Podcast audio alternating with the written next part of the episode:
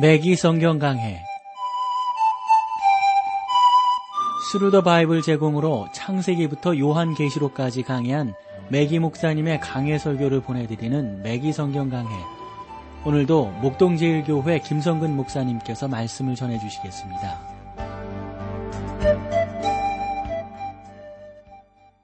애청자 여러분 안녕하셨습니까? 매기 성경강해, 자 오늘 여러분들을 히브리서로 모시겠는데요. 그러고 보니까 히브리서 오늘 마지막 시간이 되겠네요. 13장 9절 말씀입니다. 여러 가지 다른 교훈에 끌리지 말라. 마음은 은혜로서 굳게 함이 아름답고 식물로서 할 것이 아니니 식물로 말미암아 행한 자를 유익을 얻지 못하느니라. 식물로서는 그건 안 된다 하는 말이죠. 오늘날 대부분의 종파들이 특정한 식이요법을 실시하고 있는 것을 보면서 참 놀라지 않을 수가 없어요. 특정한 종파들이죠, 정말. 그럼 먹는 거 가지고 참 종교를 만들고 참 대단한 사람들이에요, 그런 거 보면요. 저는 건강에 관한 한 음식이 매우 중요하다고 생각합니다. 그렇죠. 건강하는 데 있어서 음식은 뭐 얼마나 중요해요. 그러나 음식은 하나님과의 관계를 맺는데 여러분 상관이 있을까요? 저는 상관이 없다고 보는데요. 그래서 바울이 이렇게 말한 거 아닌가요? 고린도전서 8장 8절에서 식물은 우리를 하나님 앞에 세우지 못하나니 우리가 먹지 아니하여도 부족함이 없고 먹어도 풍성함이 없느니라. 그러니까 바울은 고린도에 보낸 편지에서 그렇게 표현했고 통일하게 이 히브리서도 바울이 기록했다고 보면 동일한 취지로 지금 말하고 있는 거라고요. 식이요법이니 의식, 이런 성경연구 모임 등 여러 가지 훌륭한 그러한 사람들이 있죠. 그러나 그 자체가 우리를 하나님의 사람으로 만들어주는 것. 그건 저는 잘못된 사람들이 아닐까 싶어요. 이단 종교들도 보면 식사 구분하고 구별하고 그런 건 많잖아요. 건강을 위해서는 어떤지 모르지만 그것이 우리가 하나님의 사람으로 세워지는데 필수적인 건 아니란 말이죠. 10절로 가보실까요?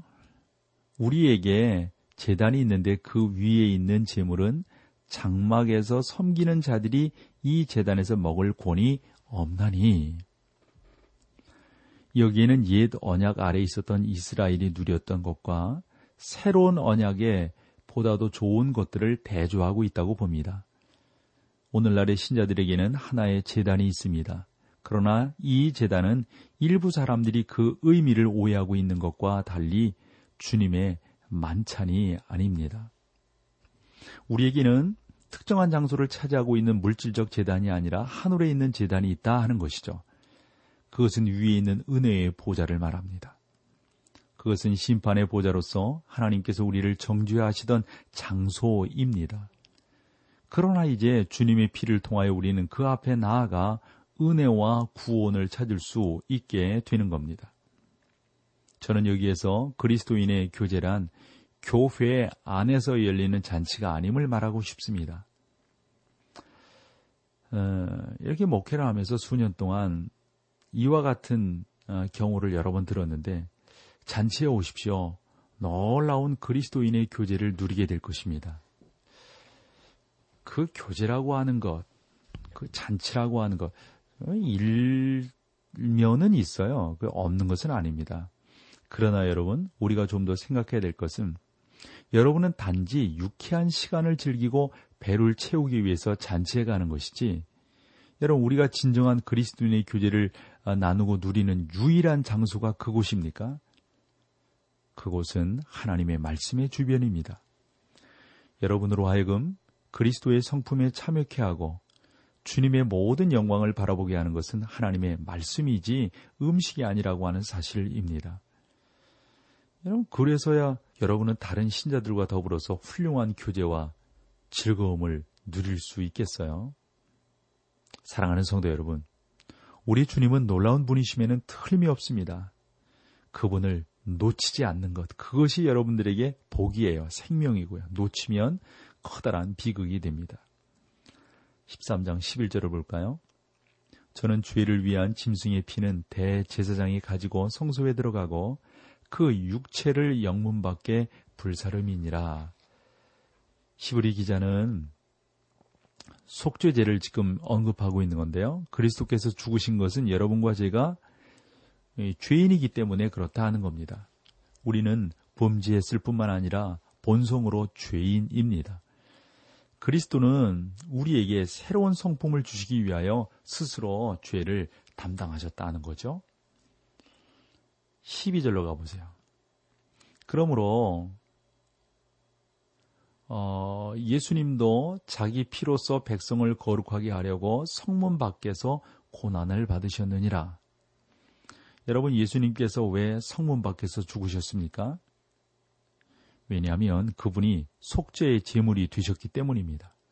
속죄의 제물은 성전으로부터 끌려나가서 성문 밖에서 불살라졌던 거거든요. 그래서 예수님은 예루살렘 성 바깥으로 나가서 십자가를 지시고 마치 제물처럼 불태워지듯, 제물이 불태워지듯 마치 제물처럼 십자가 위에서 모든 피를 다 흘리시고 물까지 흘리시고 다 이루었다 말씀하시고 우리 주님 운명하시게 되었던 겁니다.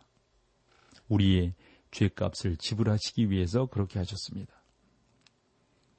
13절로 가보세요. 그런즉 우리는 그 능욕을 지고 영문 밖으로 그에게 나아가자.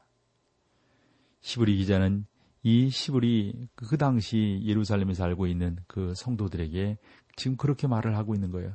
주저하지 말고 성전을 떠나십시오. 지체하지 말고 의식을 버리십시오.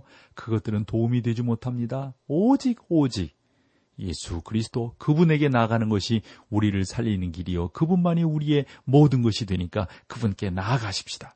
이렇게 지금 사모하며 그렇게 앞으로 나아가고 있는 것이죠. 사랑하는 성도 여러분, 우리도 그리스도 앞으로 나아가야 합니다. 우리는 하늘에 예루살렘으로 가는 도중에 있습니다. 히브리서 기자가 여기에서 말하고 있는 것은 진정한 분리입니다. 우리는 어떤 것들로부터 분리하여 떠나는 것을 강조합니다. 우리는 어떠한 것들로부터 떠납니다. 그러니까 이런 거 있잖아요. 저는 이것도 행하지 않고 저것도 행하지 않습니다 라고 이렇게 말하는데요. 그러나 진정한 분리는 어떤 것들로부터 분리가 아닌 것 있죠. 바로 여러분, 죄로부터 분리되는 거고요, 복음을 향해서 나아가는 것이 그게 올바른 것입니다. 그래서 사실상 히브리라는 말, 우리가 히브리 사람들 그렇게 쓰잖아요. 히브리라고 하는 말은 물을 건너온 사람들이라 하는 의미를 담고 있거든요. 아브라함도 유브라데강 저편으로부터 건너온 사람입니다. 그래서 히브리 사람이라고 불리게 되었던 겁니다. 즉, 그의 옛 생활은 이제 사라져 버렸습니다.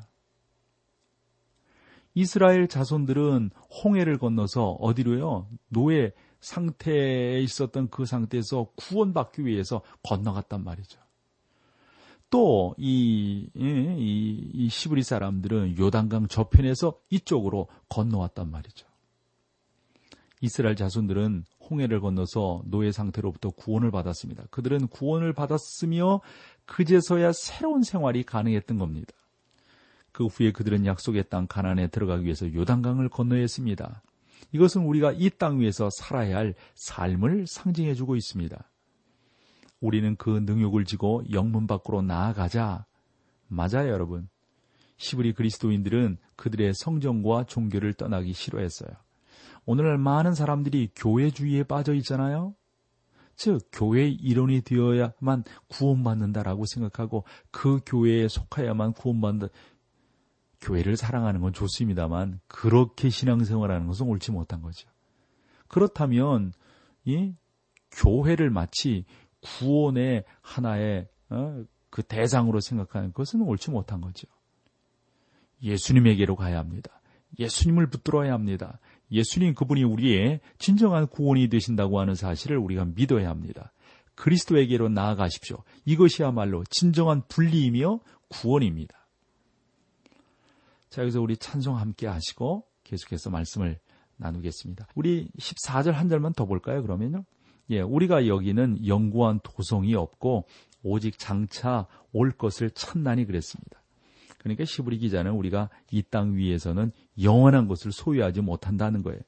그래서 분리해야 되는 거예요. 그래서 주님께로 나아가야 되고 주님을 붙들어야 되는 것이죠. 자, 우리 찬송 함께 하시죠.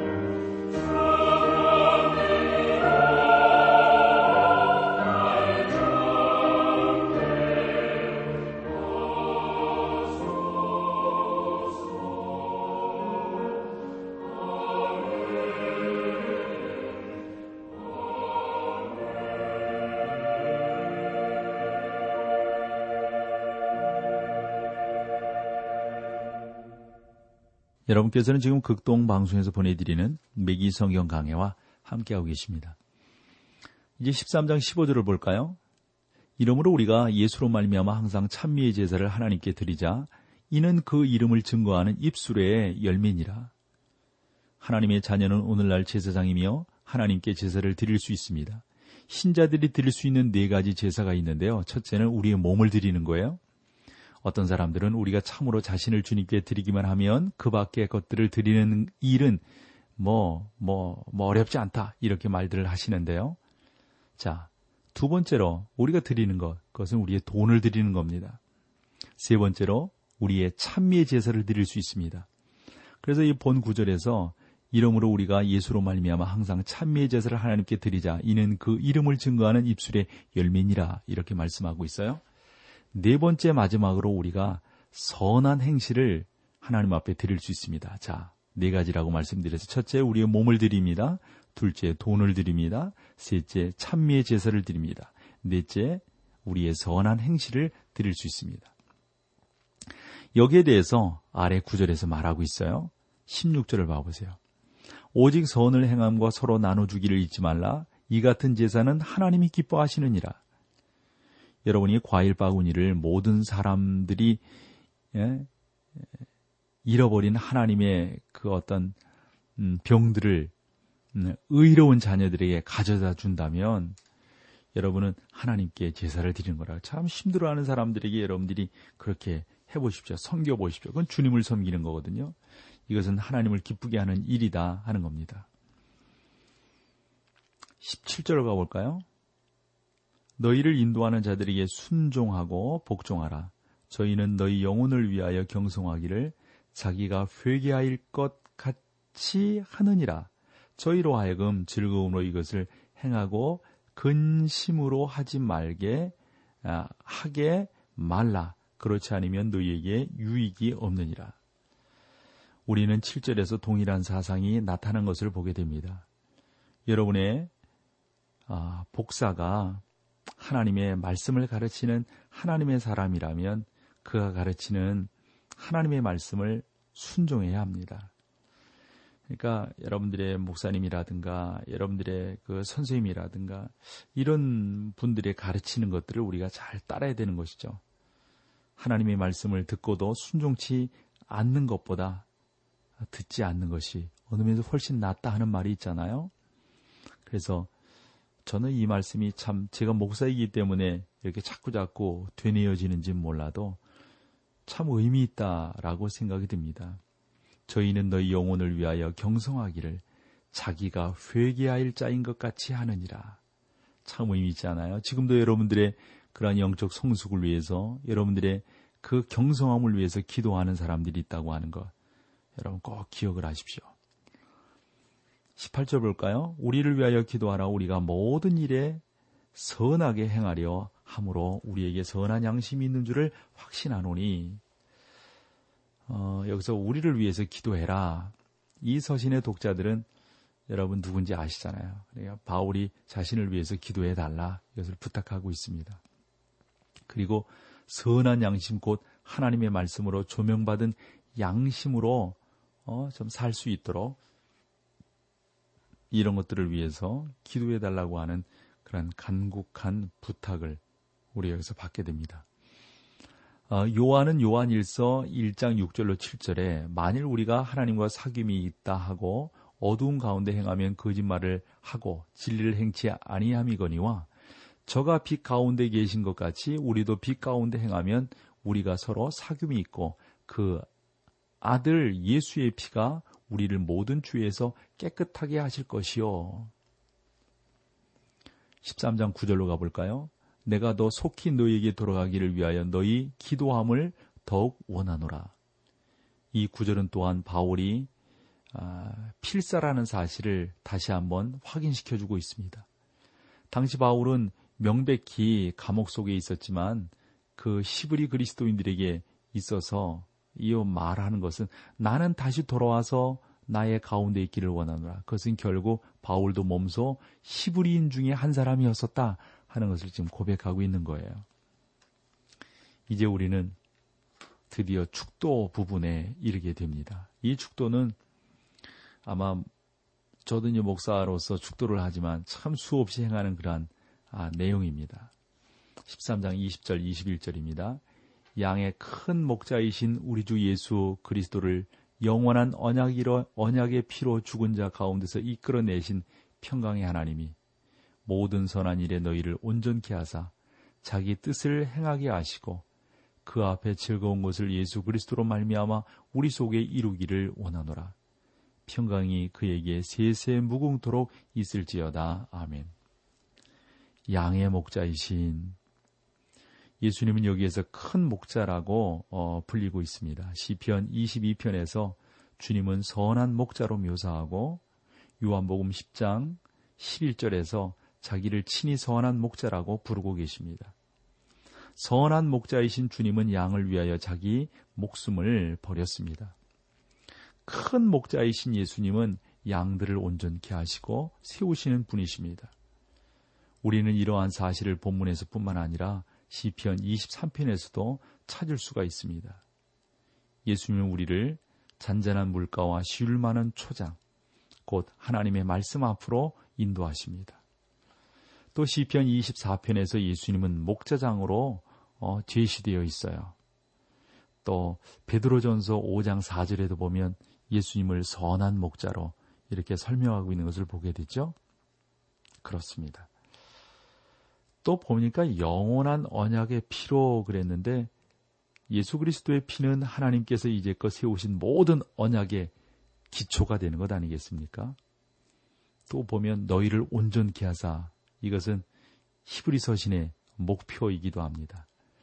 우리는 온전함을 향하여 나아가자라는 말을 들어왔습니다. 히브리 기자는 계속해서 그러한 사실들을 강조하고 있는 것을 보게 됩니다.